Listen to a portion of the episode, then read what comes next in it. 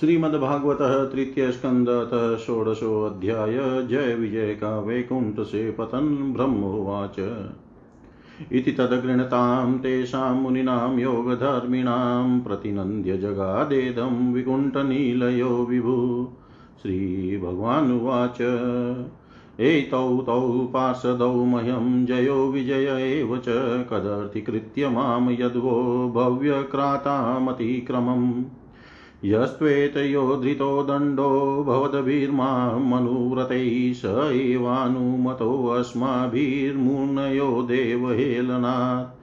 तद्वप्रासादयाम्याद्य ब्रह्मदेवं परमहिमे तद्धित्या तमकृतं मन्ये यतस्वपुम्भिरसत्कृता यन्नामानि च गृह्णाति लोको भृत्ये कृतागशीशो साधुवादस्तत्कीर्तिं हन्तीं त्वचमिवामय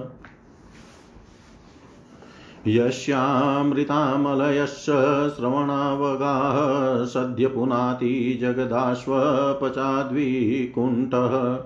सोऽहं भवदभ्य उपलब्धसुतीर्थकीर्तिश्छिन्द्यां स्वभावमपीव प्रतिकूलवृत्तिम्। यतसेवया चरणपद्मपवित्रेणुं सद्यक्षत्ताखिलम् अलं प्रतिलब्धशीलं न श्रीविरक्तमपि माँ विजाति यस्या प्रेक्षालवार्त इतरे नियमान् वहन्ति नाहं तत्थाद्मि यजमानः विविर्वितानैश्योच तद्घृतः प्लुतद्मदनभूतभुङ्गमुखेन यद्ब्राह्मणस्य मुखतश्चरतोऽनुघासं तुष्टस्य मय वहिते निजकर्मपाकै।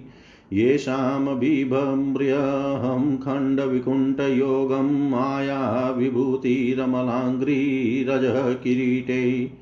विप्रास्तु को न विषे, विषहेत यदहर्णाम्भ सद्य पुनाति सह चन्द्रललामलोकान्। ये मे तनुर्द्विज वरान् दुहतिर्मर्दिया, भूतान्यलब्धशरणानि च भेदबुद्धया द्रक्ष्यन्त्यगच्छत दृशो हि मन्यवस्तान् गृध्रारुषा मम कुशन्त्यधिदण्डने तु ये ब्राह्मणान् मयि क्षिपतोऽर्चयन्तस्तुष्यदृढस्मितशुद्धोक्षितपद्मवक्त्रः वाण्यानुरागकलयात्मजवद्गृह्णन्तः सम्बोधयन्त्यहमिवाहमुपहस्तस्ते।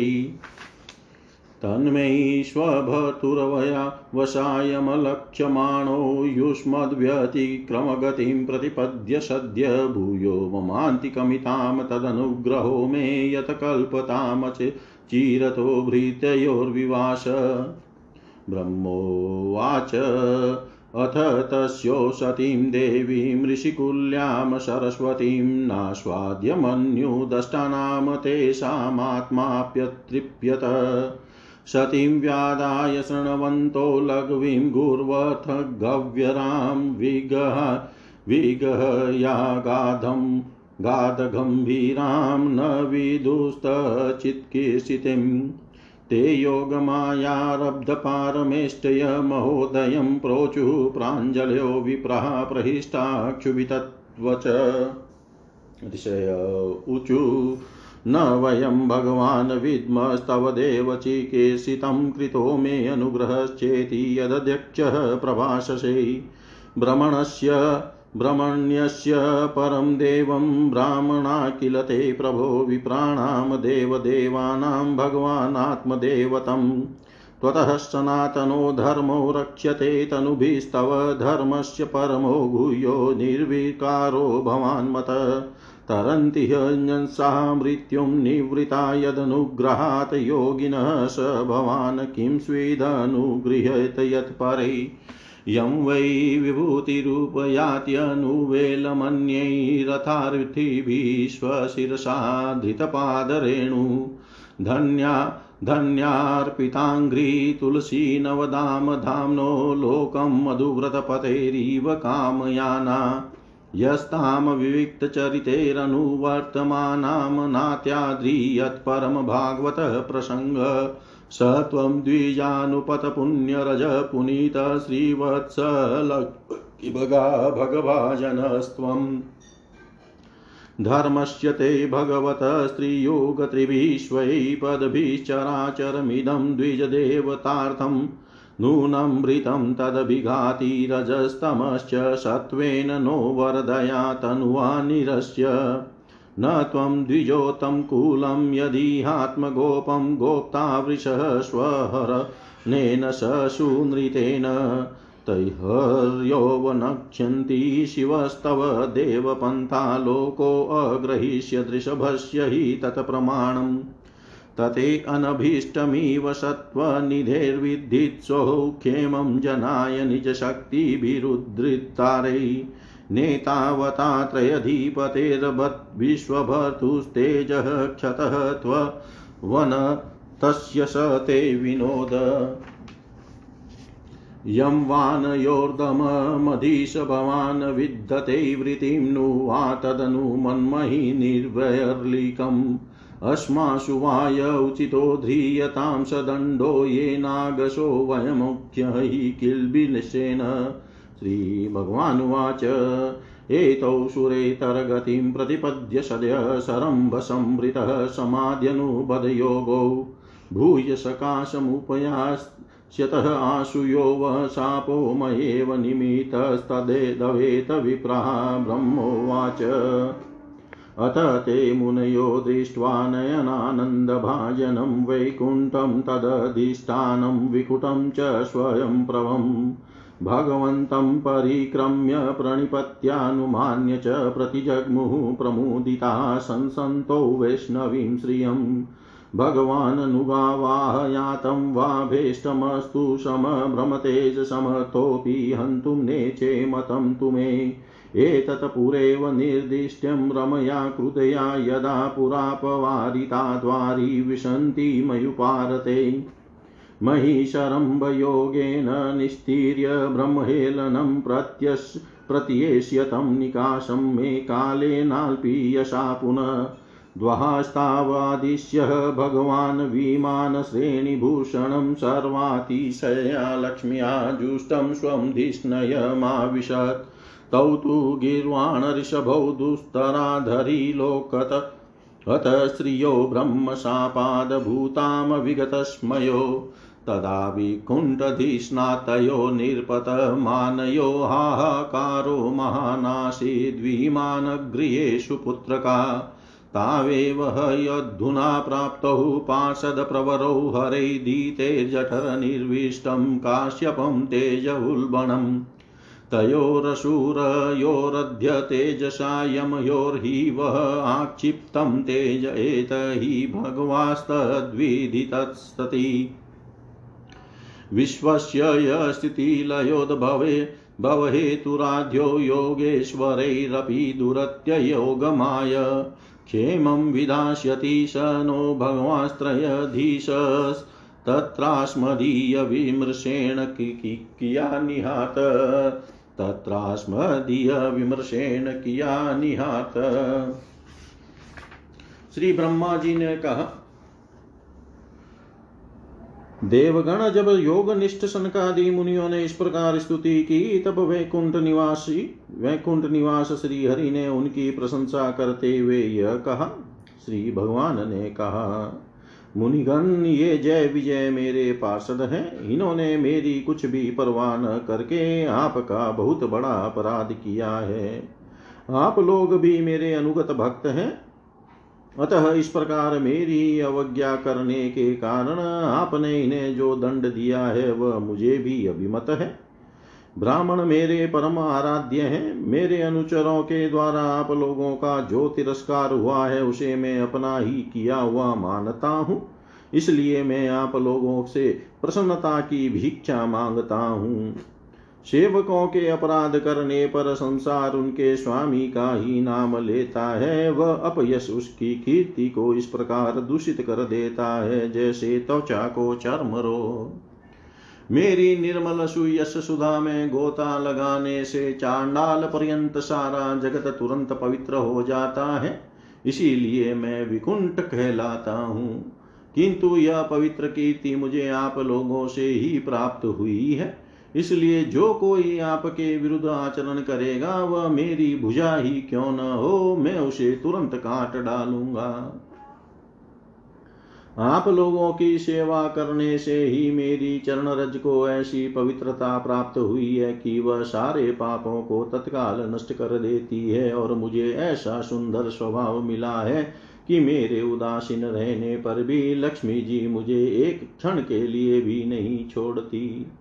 यद्यपि इन्हीं के लेश मात्र कृपा कटाक्ष के लिए अन्य ब्रह्मादि देवता नाना प्रकार के नियमों एवं व्रतों का पालन करते हैं जो अपने संपूर्ण कर्म फल मुझे अर्पण कर सदा संतुष्ट रहते हैं, वे निष्काम ब्राह्मण ग्रास ग्रास पर तृप्त होते हुए घी से तरह तर, तरह तरह के पकवानों का जब भोजन करते हैं, तब उनके मुख से मैं जैसा तृप्त होता हूँ, वैसा यज्ञ में अग्नि रूप मुख से यजमान की दुई हुई आहुतियों को ग्रहण करके नहीं होता।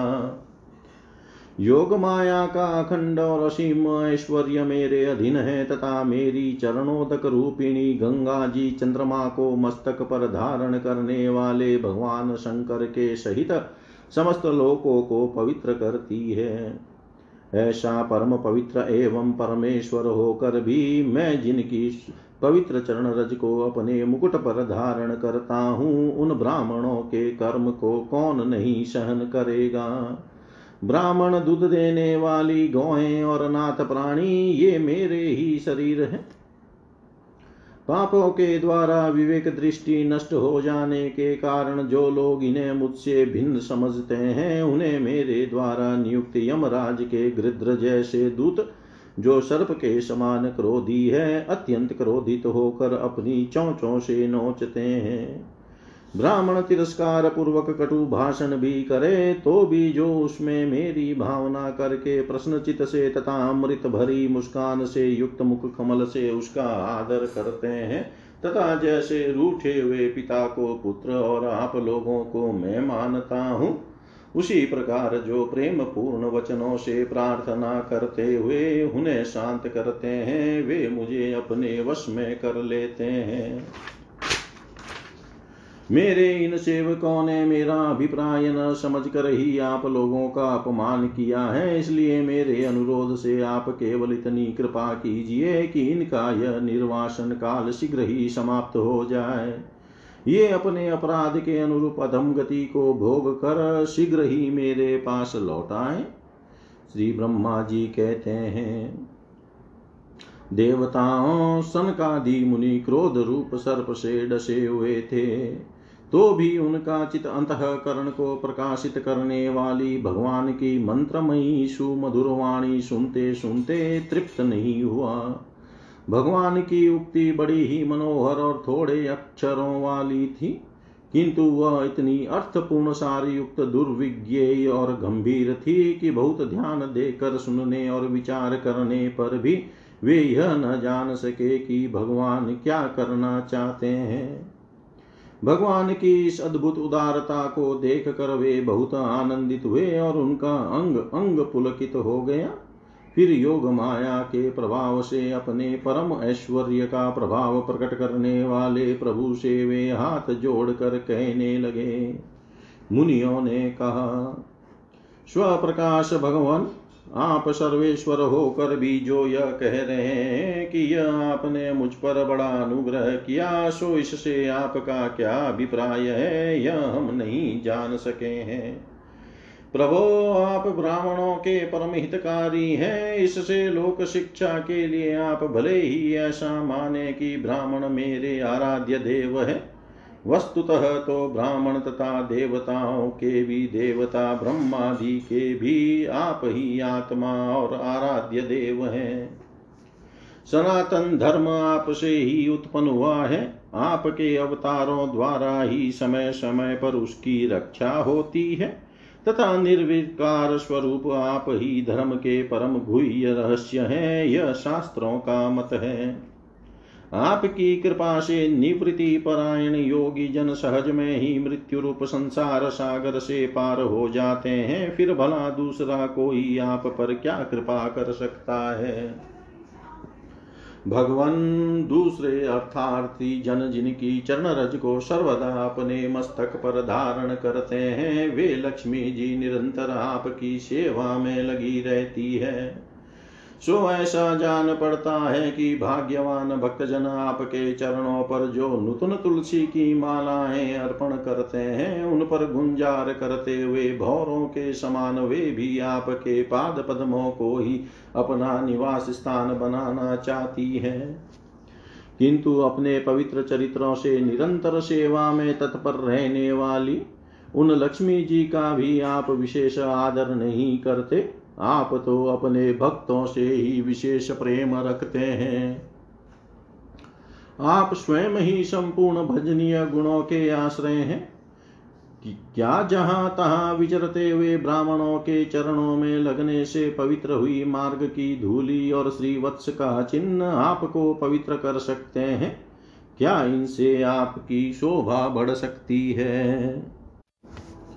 भगवान आप साक्षात धर्म स्वरूप है। आप सत्यादि तीनों युगों में प्रत्यक्ष रूप से विद्यमान रहते हैं तथा ब्राह्मण और देवताओं के लिए तप सोच और दया अपने इन तीन चरणों से इस चराचर जगत की रक्षा करते हैं। अब आप अपनी शुद्ध सत्वमयी वरदायिनी मूर्ति से हमारे धर्म विरोधी रजोगुण तमोगुण को दूर कर दीजिए। देव यह ब्राह्मण कुल आपके द्वारा अवश्य रक्षणीय है। यदि साक्षात धर्म रूप होकर भी आप सुमधुर वाणी और पूजन आदि के द्वारा इस उत्तम कुल की रक्षा न करे तो आपका निश्चित किया हुआ कल्याण मार्ग ही नष्ट हो जाए।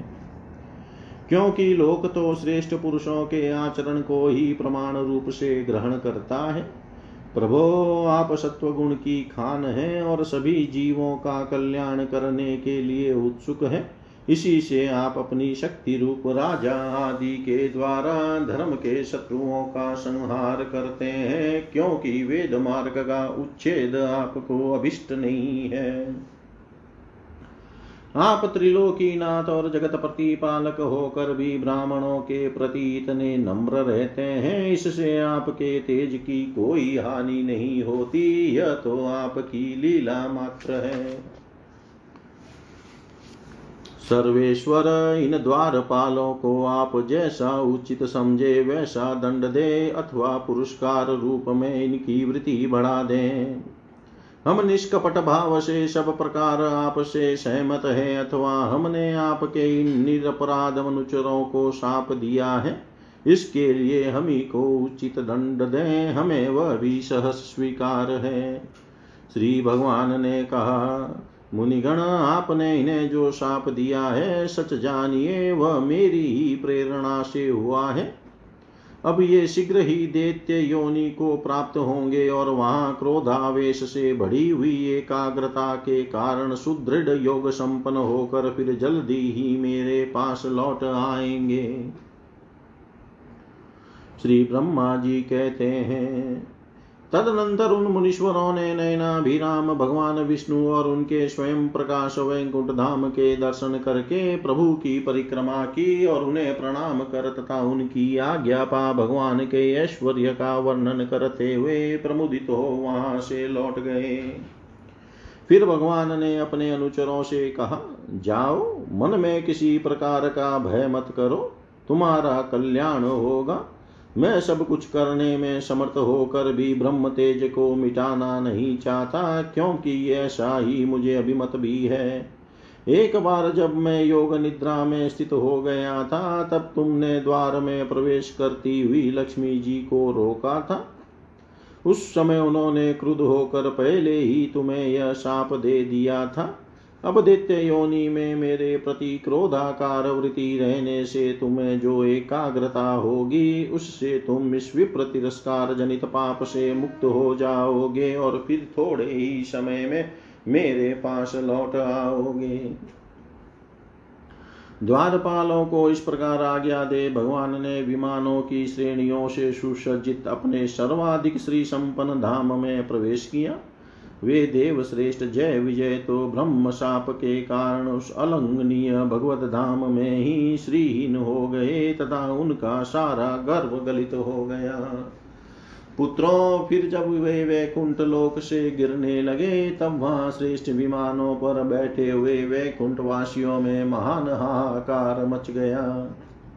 इस समय दिति के गर्भ में स्थित जो कश्यप जी का उग्र तेज है, उसमें भगवान के उन पार्षद प्रवरों ने ही प्रवेश किया।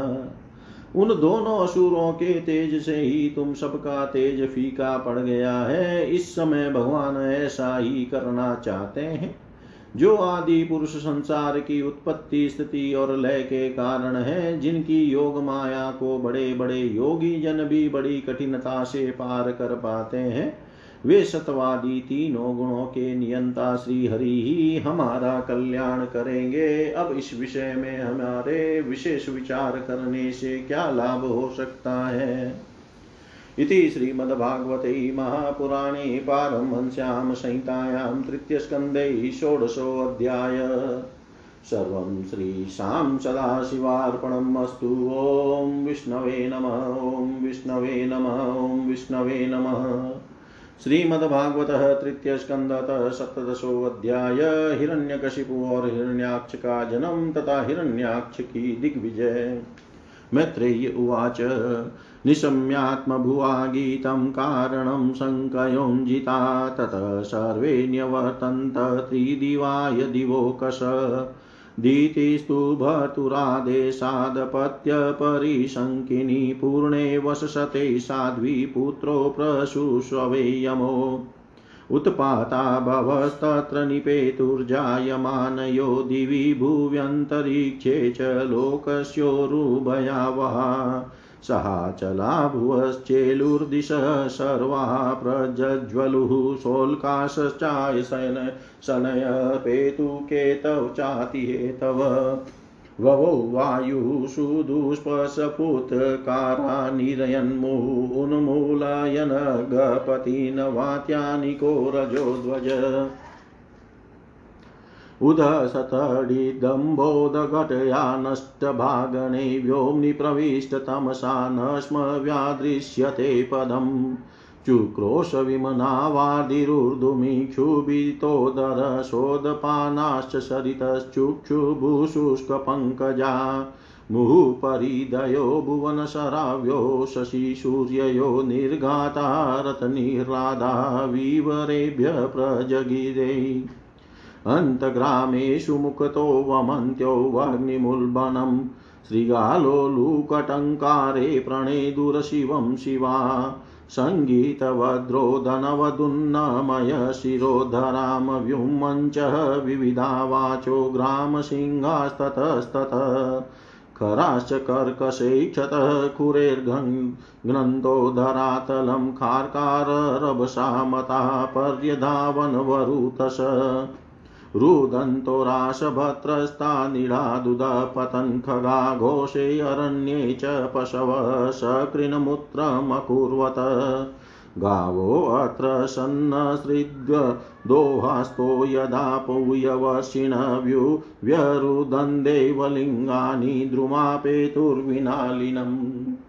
विनानिलं ग्रहान् पुण्यतमानन्ये भग्नाश्चापि दीपिता अतिचेरुर्वक्रगतया युधश्च परस्परम् दृष्टवान्या च महोत्पाता तत्त्वविदः प्रजा ब्रह्मपुत्रानृते भीता मेनिरे विश्वसम्प्लवम् तावाधिदेत्यो सहसा व्यज्यमानात्मपौरुषो ववृधाते संसारेण कायेनाद्रिपति इव।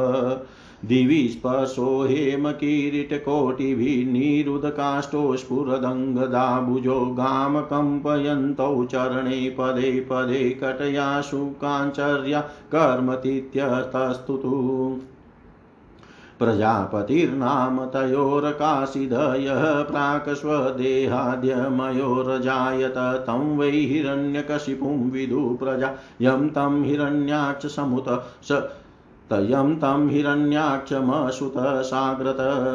चक्रे हिरण्यकशिपूर्धोभयां ब्रह्मवरेण च वशे सम्पालान् लोकास्त्रीनकुतो मृत्युरुदत हिरण्याक्षोऽनुजस्तस्य प्रियप्रीतिकृदन्वहम् गदापाणिरिवं यातो युषु मृगयन् रमन् तमवीक्षय दुःसहजवं रणतकाञ्चननूपुरं वैजयन्त्यास्रजाजुष्टमंसन्यस्तं महागदम् मनोवीर्यवरोतसिक्तम श्रृण्यमकुतो भयं भीतानि लीलीर्यरे देवास्ताक्षर्यतरस्ता इवाहय।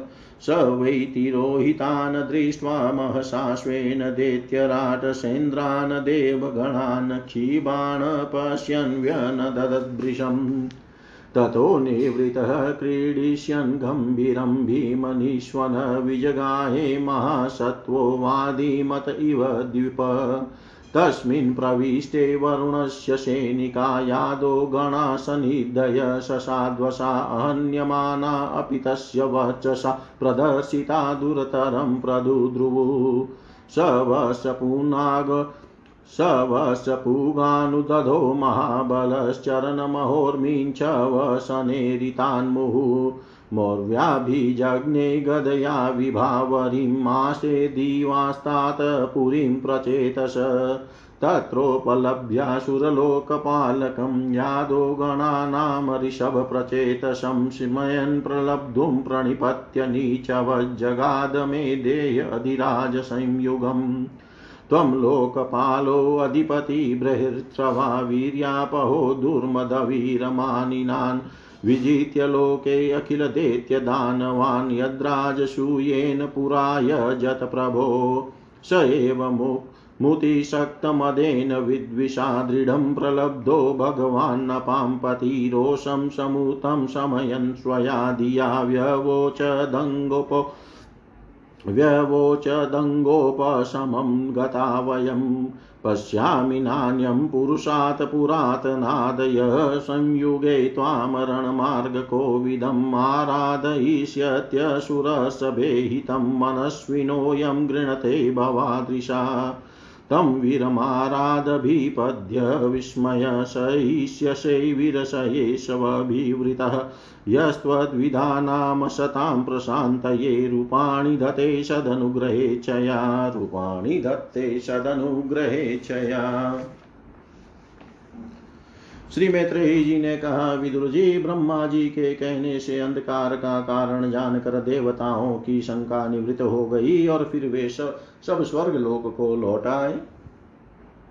इधर दीति को अपने पतिदेव के कथनानुसार कथनानुसार पुत्रों की ओर से उत्तरवादी की आशंका बनी रहती थी। इसलिए जब पूरे सौ वर्ष बीत गए, तब उस साध्वी ने दो यमज जुड़वे पुत्र उत्पन्न किए। उनके जन्म लेते समय स्वर्ग, पृथ्वी और अंतरिक्ष में अनेकों उत्पात होने लगे, जिनसे लोग अत्यंत भयभीत तो हो गए। जहाँ तहां पृथ्वी और पर्वत कांपने लगे, सब दिशाओं में दाह होने लगा जगह जगह उल्कापात होने लगा, बिजलियाँ गिरने लगी और आकाश में अनिष्ट सूचक धूमकेतु पूछल तारे दिखाई देने लगे। बार बार साय साय करती और बड़े बड़े वृक्षों को उखाड़ती हुई बड़ी विकट और असह्य वायु चलने लगी। उस समय आंधी उसकी सेना और उड़ती हुई धूल ध्वजा के समान जान पड़ती थी। बिजली ज़ोर ज़ोर से चमक कर मानो खिलखिला रही थी घटनाओं ने, ऐसा सघन रूप धारण किया कि सूर्य चंद्र आदि ग्रहों के लुप्त हो जाने से आकाश में गहरा अंधेरा छा गया। उस समय कहीं कुछ भी दिखाई न देता था। समुद्र दुखी मनुष्य की भांति कोलाहल करने लगा। उसमें ऊँची ऊँची तरंगे उठने लगी और उसके भीतर रहने वाले जीवों में बड़ी हलचल मच गई। नदियों तथा अन्य जलाशयों में बड़ी खलबली मच गई और उनके कमल सूख गए। सूर्य और चंद्रमा बार बार ग्रस जाने लगे तथा उनके चारों ओर मंगल सूचक मंडल बैठने लगे, बिना बादलों के ही गरजने का शब्द होने लगा, तथा गुफाओं में से रथ की घरघराहट का सा शब्द निकलने लगा। गाँवों में गीदड़ और उल्लुओं के भयानक शब्द के साथ ही सियारियाँ मुख से दहकती हुई आग उगल उगल कर बड़ा अमंगल शब्द करने लगी, जहाँ तहां कुत्ते अपनी गर्दन ऊपर उठाकर कभी गाने और कभी रोने के समान भांति भांति के शब्द करने लगे। विदुर जी, झुंड के झुंड गधे अपने कठोर खुरों से पृथ्वी खोदते और रेंकने का शब्द करते मतवाले होकर इधर उधर दौड़ने लगे। पक्षी गधों के शब्द से डर कर रोते चिल्लाते अपने घोंसलों से उड़ने लगे। अपनी खिराकों में बंधे हुए और वन में चरते हुए गाय, बैल आदि पशु डर के मारे मलमूत्र त्यागने लगे। गौएँ ऐसी डर गई कि धूने पर उनके थनों से खून निकलने लगा। बादल पीब की वर्षा करने लगे। देव मूर्तियों की आँखों से आँसू बहने लगे और आंधी के बिना ही वृक्ष उकड़ उकड़ कर गिरने लगे। शनि, राहु आदि कुक्रूर ग्रह प्रबल होकर चंद्र, बृहस्पति आदि सौम्य ग्रहों तथा बहुत से नक्षत्रों को लांग कर वक्र गति से चलने लगे तथा आपस में युद्ध करने लगे।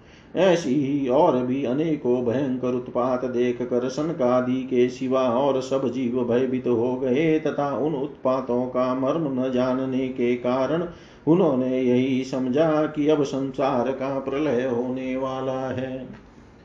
वे दोनों आदि दैत्य जन्म के अनंतर शीघ्र ही अपने फौलाद के समान कठोर शरीर से बढ़कर महान पर्वतों के सदृश हो गए तथा उनका पूर्व पराक्रम भी प्रकट हो गया।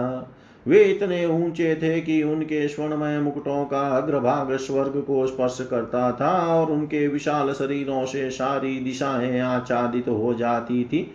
उनकी भुजाओं में सोने के बाजू बंद चमचमा रहे थे पृथ्वी पर जो वे एक एक कदम रखते थे, उससे भूकंप होने लगता था और जब वे खड़े होते थे, तब उनकी जगमगाती हुई चमकीली करधनी से सुशोभित कमर अपने प्रकाश से सूर्य को भी मात करती थी। वे दोनों यमज थे। प्रजापति कश्यप जी ने उनका नामकरण किया। उनमें से जो उनके वीर्य से दीति के गर्भ में पहले स्थापित हुआ था, उसका नाम हिरण्य हिरण्यकशिपु रखा और जो दीति के उदर से पहले निकला, वह हिरण्याक्ष के नाम से विख्यात हुआ। हिरण्यकशिपु ब्रह्मा जी के वर्षे मृत्यु भय से मुक्त हो जाने के कारण बड़ा उद्धत हो गया था। उसने अपनी भुजाओं के बल से लोकपालों के सहित तीनों लोकों को अपने वश में कर लिया। वह अपने छोटे भाई हिरण्याक्ष को बहुत चाहता था और वह भी सदा अपने बड़े भाई का प्रिय कार्य करता रहता था। एक दिन वह हिरण्याक्ष हाथ में गदा लिए युद्ध का अवसर ढूंढता हुआ स्वर्ग लोक में जा पहुँचा। उसका वेग बड़ा सही था, उसके पैरों में सोने के नुपुरों की झनकार हो रही थी, गले में विजय सूचक माला धारण की हुई थी और कंधे पर विशाल गदा रखी हुई थी। उसके मनोबल, शारीरिक बल तथा ब्रह्मा जी के वर ने उसे मतवाला कर रखा था। इसलिए वह सर्वथा निरंकुश और निर्भय हो रहा था। उसे देख कर देवता लोग डर के मारे वैसे ही जहाँ तहां छिप गए, जैसे गरुड़ के डर से सांप छिप जाते हैं। जब दैत्यराज हिरण्याक्ष ने देखा कि मेरे तेज के सामने बड़े बड़े गर्विले इंद्रादि देवता भी छिप गए हैं, तब उन्हें अपने सामने न देख कर वह बार बार भयंकर गर्जना करने लगा। फिर वह महाबली दैत्य वहाँ से लौटकर जल क्रीड़ा करने के लिए मतवाले हाथी के समान गहरे समुद्र में घुस गया। जिसमें लहरों की बड़ी भयंकर गर्जना हो रही थी, ज्यो ही उसने समुद्र में पैर रखा कि डर के मारे वरुण के सैनिक जलचर जीव हक बक्का गए और किसी प्रकार की छेड़छाड़ न करने पर भी वे उसकी धाक से ही घबरा कर बहुत दूर भाग गए। महाबली हिरण्याक्ष अनेक वर्षों तक समुद्र में ही घूमता और सामने किसी प्रतिपक्षी को न पाकर बार बार वायु वेग से उठी हुई उसकी प्रचंड तरंगों पर ही अपनी लोहमयी गदा को आजमाता रहा। इस प्रकार घूमते घूमते वह वरुण की राजधानी विवाहवरीपुरी में जा पहुँचा। वहाँ पाताल लोक के स्वामी, जलचरों के अधिपति वरुण जी को देख कर उसने उनकी हँसी उड़ाते हुए नीचे मनुष्य की भांति प्रणाम किया और कुछ मुस्कुराते हुए व्यंग से कहा, महाराज, मुझे युद्ध की भिक्षा दीजिए। प्रभु, आप जो लोकपालक राजा और बड़े कीर्तिशाली हैं, आप तो लोकपालक राजा और बड़े कीर्तिशाली हैं। जो लोग अपने को बांका वीर समझते थे, उनके वीर मदन को भी आप चूर्ण कर चुके हैं और पहले एक बार आपने संसार के समस्त दैत्य दानवों को जीत कर राजसूय यज्ञ भी किया था।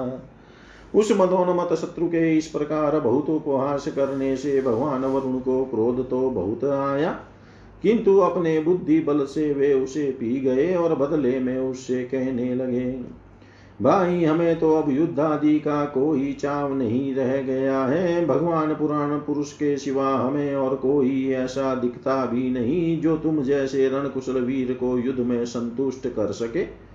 दैत्यराज, तुम उन्हीं के पास जाओ, वे ही तुम्हारी कामना पूरी करेंगे। तुम जैसे वीर उन्हीं का गुणगान किया करते हैं। वे बड़े वीर हैं। उनके पास पहुँचते ही तुम्हारी सारी शेखी पूरी हो जाएगी और तुम कुत्तों से गिर कर वीर सैया पर शयन करोगे।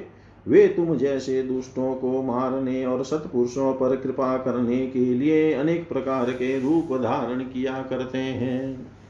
इति श्रीमद्भागवते महापुराणे पारमश्याम संहितायाम्। तृतीयस्कन्धे हिरण्याक्षदिग्विजये सप्तदशोऽध्याय सर्वं श्रीशां सदाशिवार्पणम् अस्तु ॐ विष्णवे नम, ॐ विष्णवे नम, ॐ विष्णवे नमः। श्रीमद्भागवत तृतीय स्कंद अष्टादशो अध्याय हिरण्याक्ष के साथ भगवान का युद्ध। मैत्रेय उवाच, तदेवमाकर्ण्य जलसे, जले सभाषितं महामनास्तद्विगणय दुर्मद। हरेर्विदित्वा गतिमङ्गनारदादरसातलं निर्विविशे त्वरान्वित ददश तत्राभिजितं धराधरं प्रोनीयमानावनिमग्रदंष्ट्रया।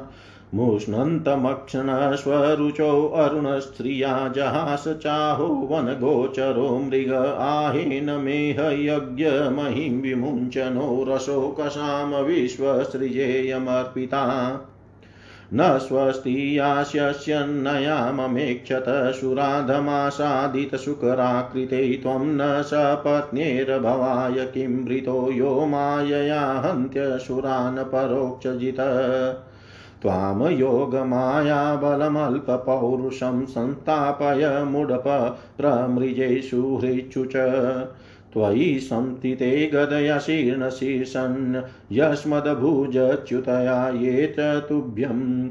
बलिं हरन्त्यर्षयो ये च देवा स्वयं सर्वेण भविष्यन्त्यमूला।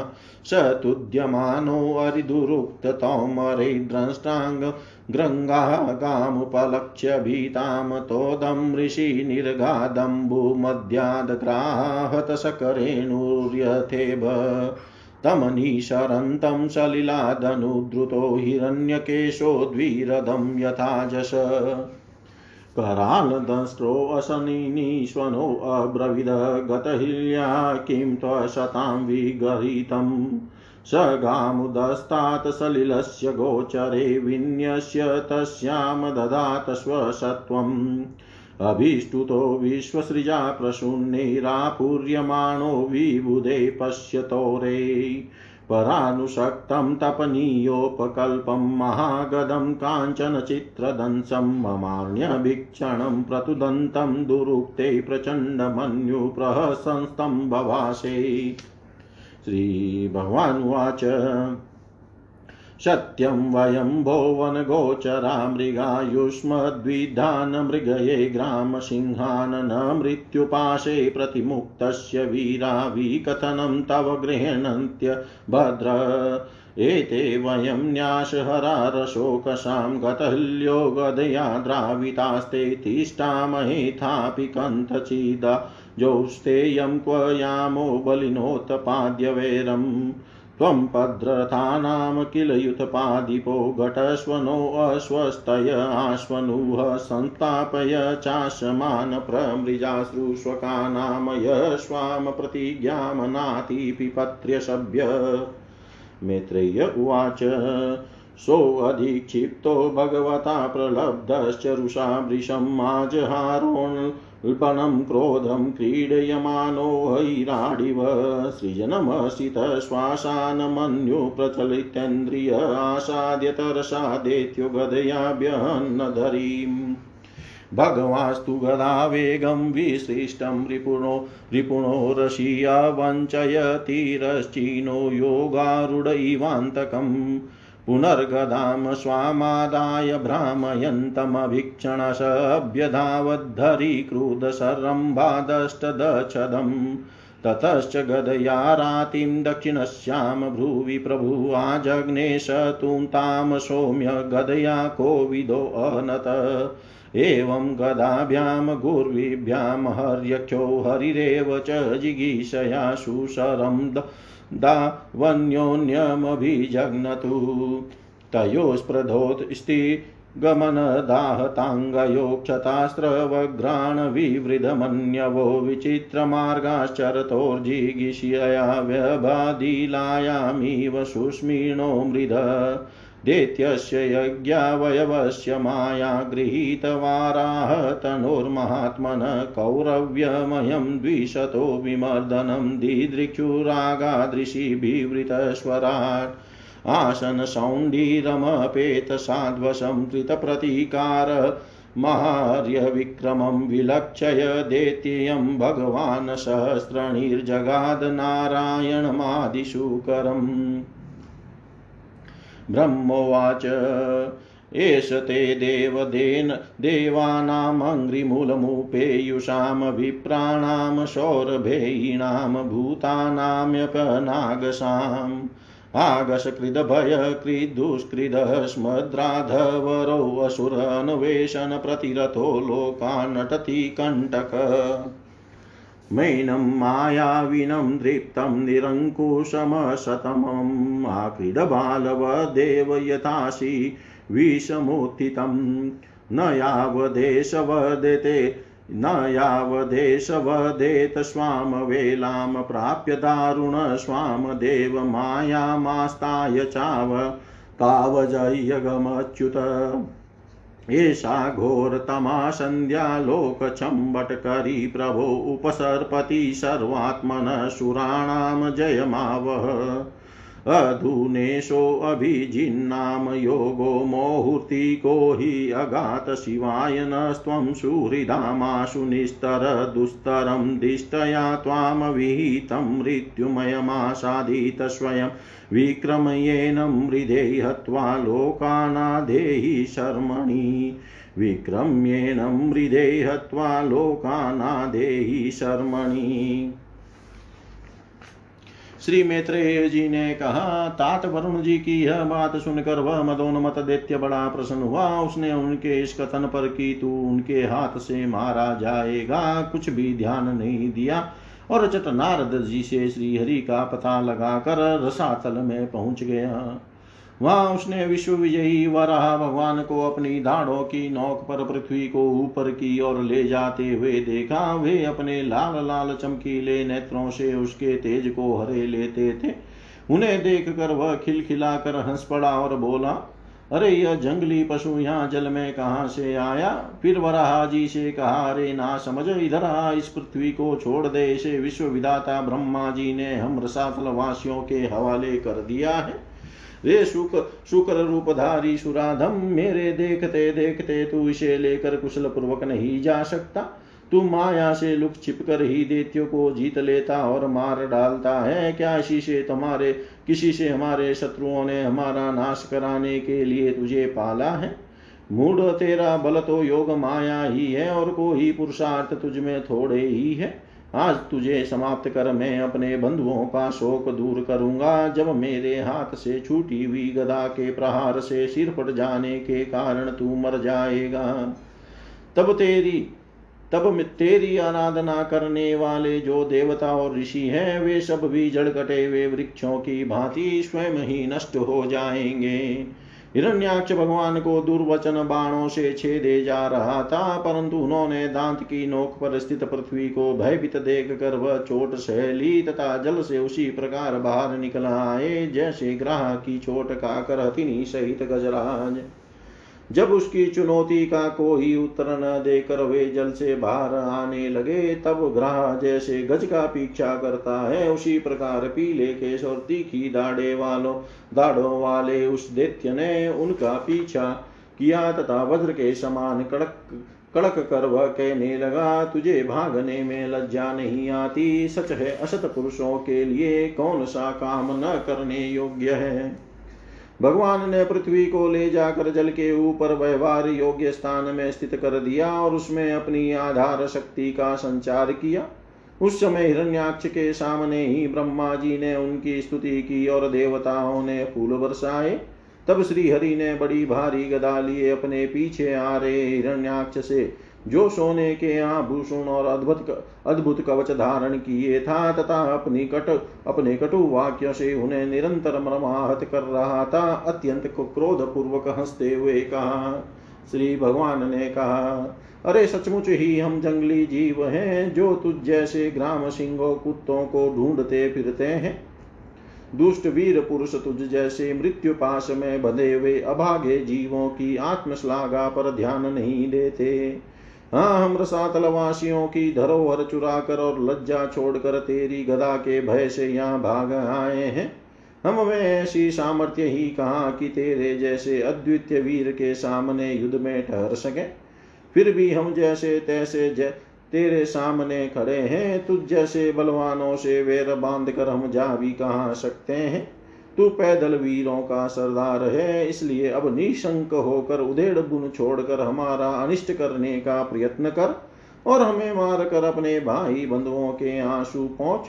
अब इसमें देर न कर, जो अपनी प्रतिज्ञा का पालन नहीं करता, वह असभ्य है, भले आदमियों में बैठने लायक नहीं है। मैत्रेयी जी ने कहा, मैत्रेयी जी कहते हैं विदुर जी जब भगवान ने रोष से उस दैत्य का इस प्रकार खूब उपहास और तिरस्कार किया, तब वह फड़क कर खेलाए जाते हुए सर्प के समान क्रोध से तिल मिला उठा। वह खींच कर लंबी लंबी साँसें लेने लगा। उसकी इंद्रियाँ क्रोध से क्षुब्ध हो उठी और उस दुष्ट दैत्य ने बड़े वेग से लपक कर भगवान पर गदा का प्रहार किया। किंतु भगवान ने अपनी छाती पर चलाई हुई शत्रु की गदा के प्रहार को कुछ टेढ़े होकर बचा लिया। ठीक वैसे ही जैसे योग सिद्ध पुरुष मृत्यु के आक्रमण से अपने को बचा लेता है। फिर जब वह क्रोध से होठ चबाता, अपनी गदा लेकर बार बार घुमाने लगा, तब श्री हरि कुपित होकर बड़े वेग से उसकी ओर झपटे। सौम्य स्वभाव विदुर्जी तब प्रभु ने शत्रु की दाई भों पर गदा की चोट की, किंतु गदा युद्ध में कुशल हिरण्याक्ष ने उसे बीच में ही अपनी गदा पर ले लिया। इस प्रकार श्री हरि और हिरण्याक्ष एक दूसरे को जीतने की इच्छा से अत्यंत क्रुद्ध होकर आपस में अपनी भारी गदाओं से प्रहार करने लगे। उस समय उन दोनों में ही जीतने की होड़ लग गई। दोनों के ही अंग गदाओं की चोटों से घायल हो गए थे। अपने अंगों के घावों से बहने वाले रुधिर की गंध से दोनों का ही क्रोध बढ़ रहे। बढ़ रहा था और वे दोनों ही तरह तरह के पैंतरे बदल रहे थे। इस प्रकार गौ के लिए आपस में लड़ने वाले दो सांडों के समान उन दोनों में एक दूसरे को जीतने की इच्छा से बड़ा भयंकर युद्ध हुआ। विदुर जी जब इस प्रकार हिरण्याक्ष और माया से वाराह रूप धारण करने वाले भगवान यज्ञ मूर्ति पृथ्वी के लिए द्वेष बाँध कर युद्ध करने लगे, तब उसे देखने के लिए वहाँ ऋषियों के सहित ब्रह्मा जी आए।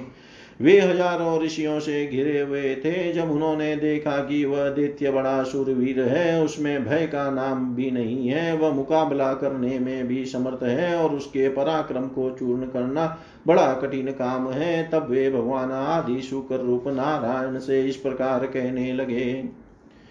श्री ब्रह्मा जी ने कहा, देव मुझसे वर पाकर यह दुष्ट दैत्य बड़ा प्रबल हो गया है। इस समय यह आपके चरणों की शरण में रहने वाले देवताओं, ब्राह्मणों, गौवों तथा अन्य निरपराध जीवों को बहुत ही हानि पहुँचाने वाला दुखदायी और भयप्रद हो रहा है।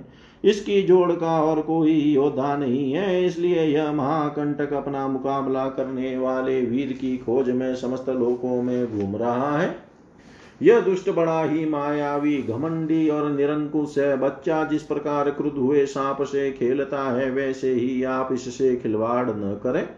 देव अच्युत, जब तक यह दारुण दैत्य अपने, अपनी बल वृद्धि की वेला को पाकर प्रबल हो, उससे पहले पहले ही आप अपनी योग माया को स्वीकार करके इस पापी को मार डालिए।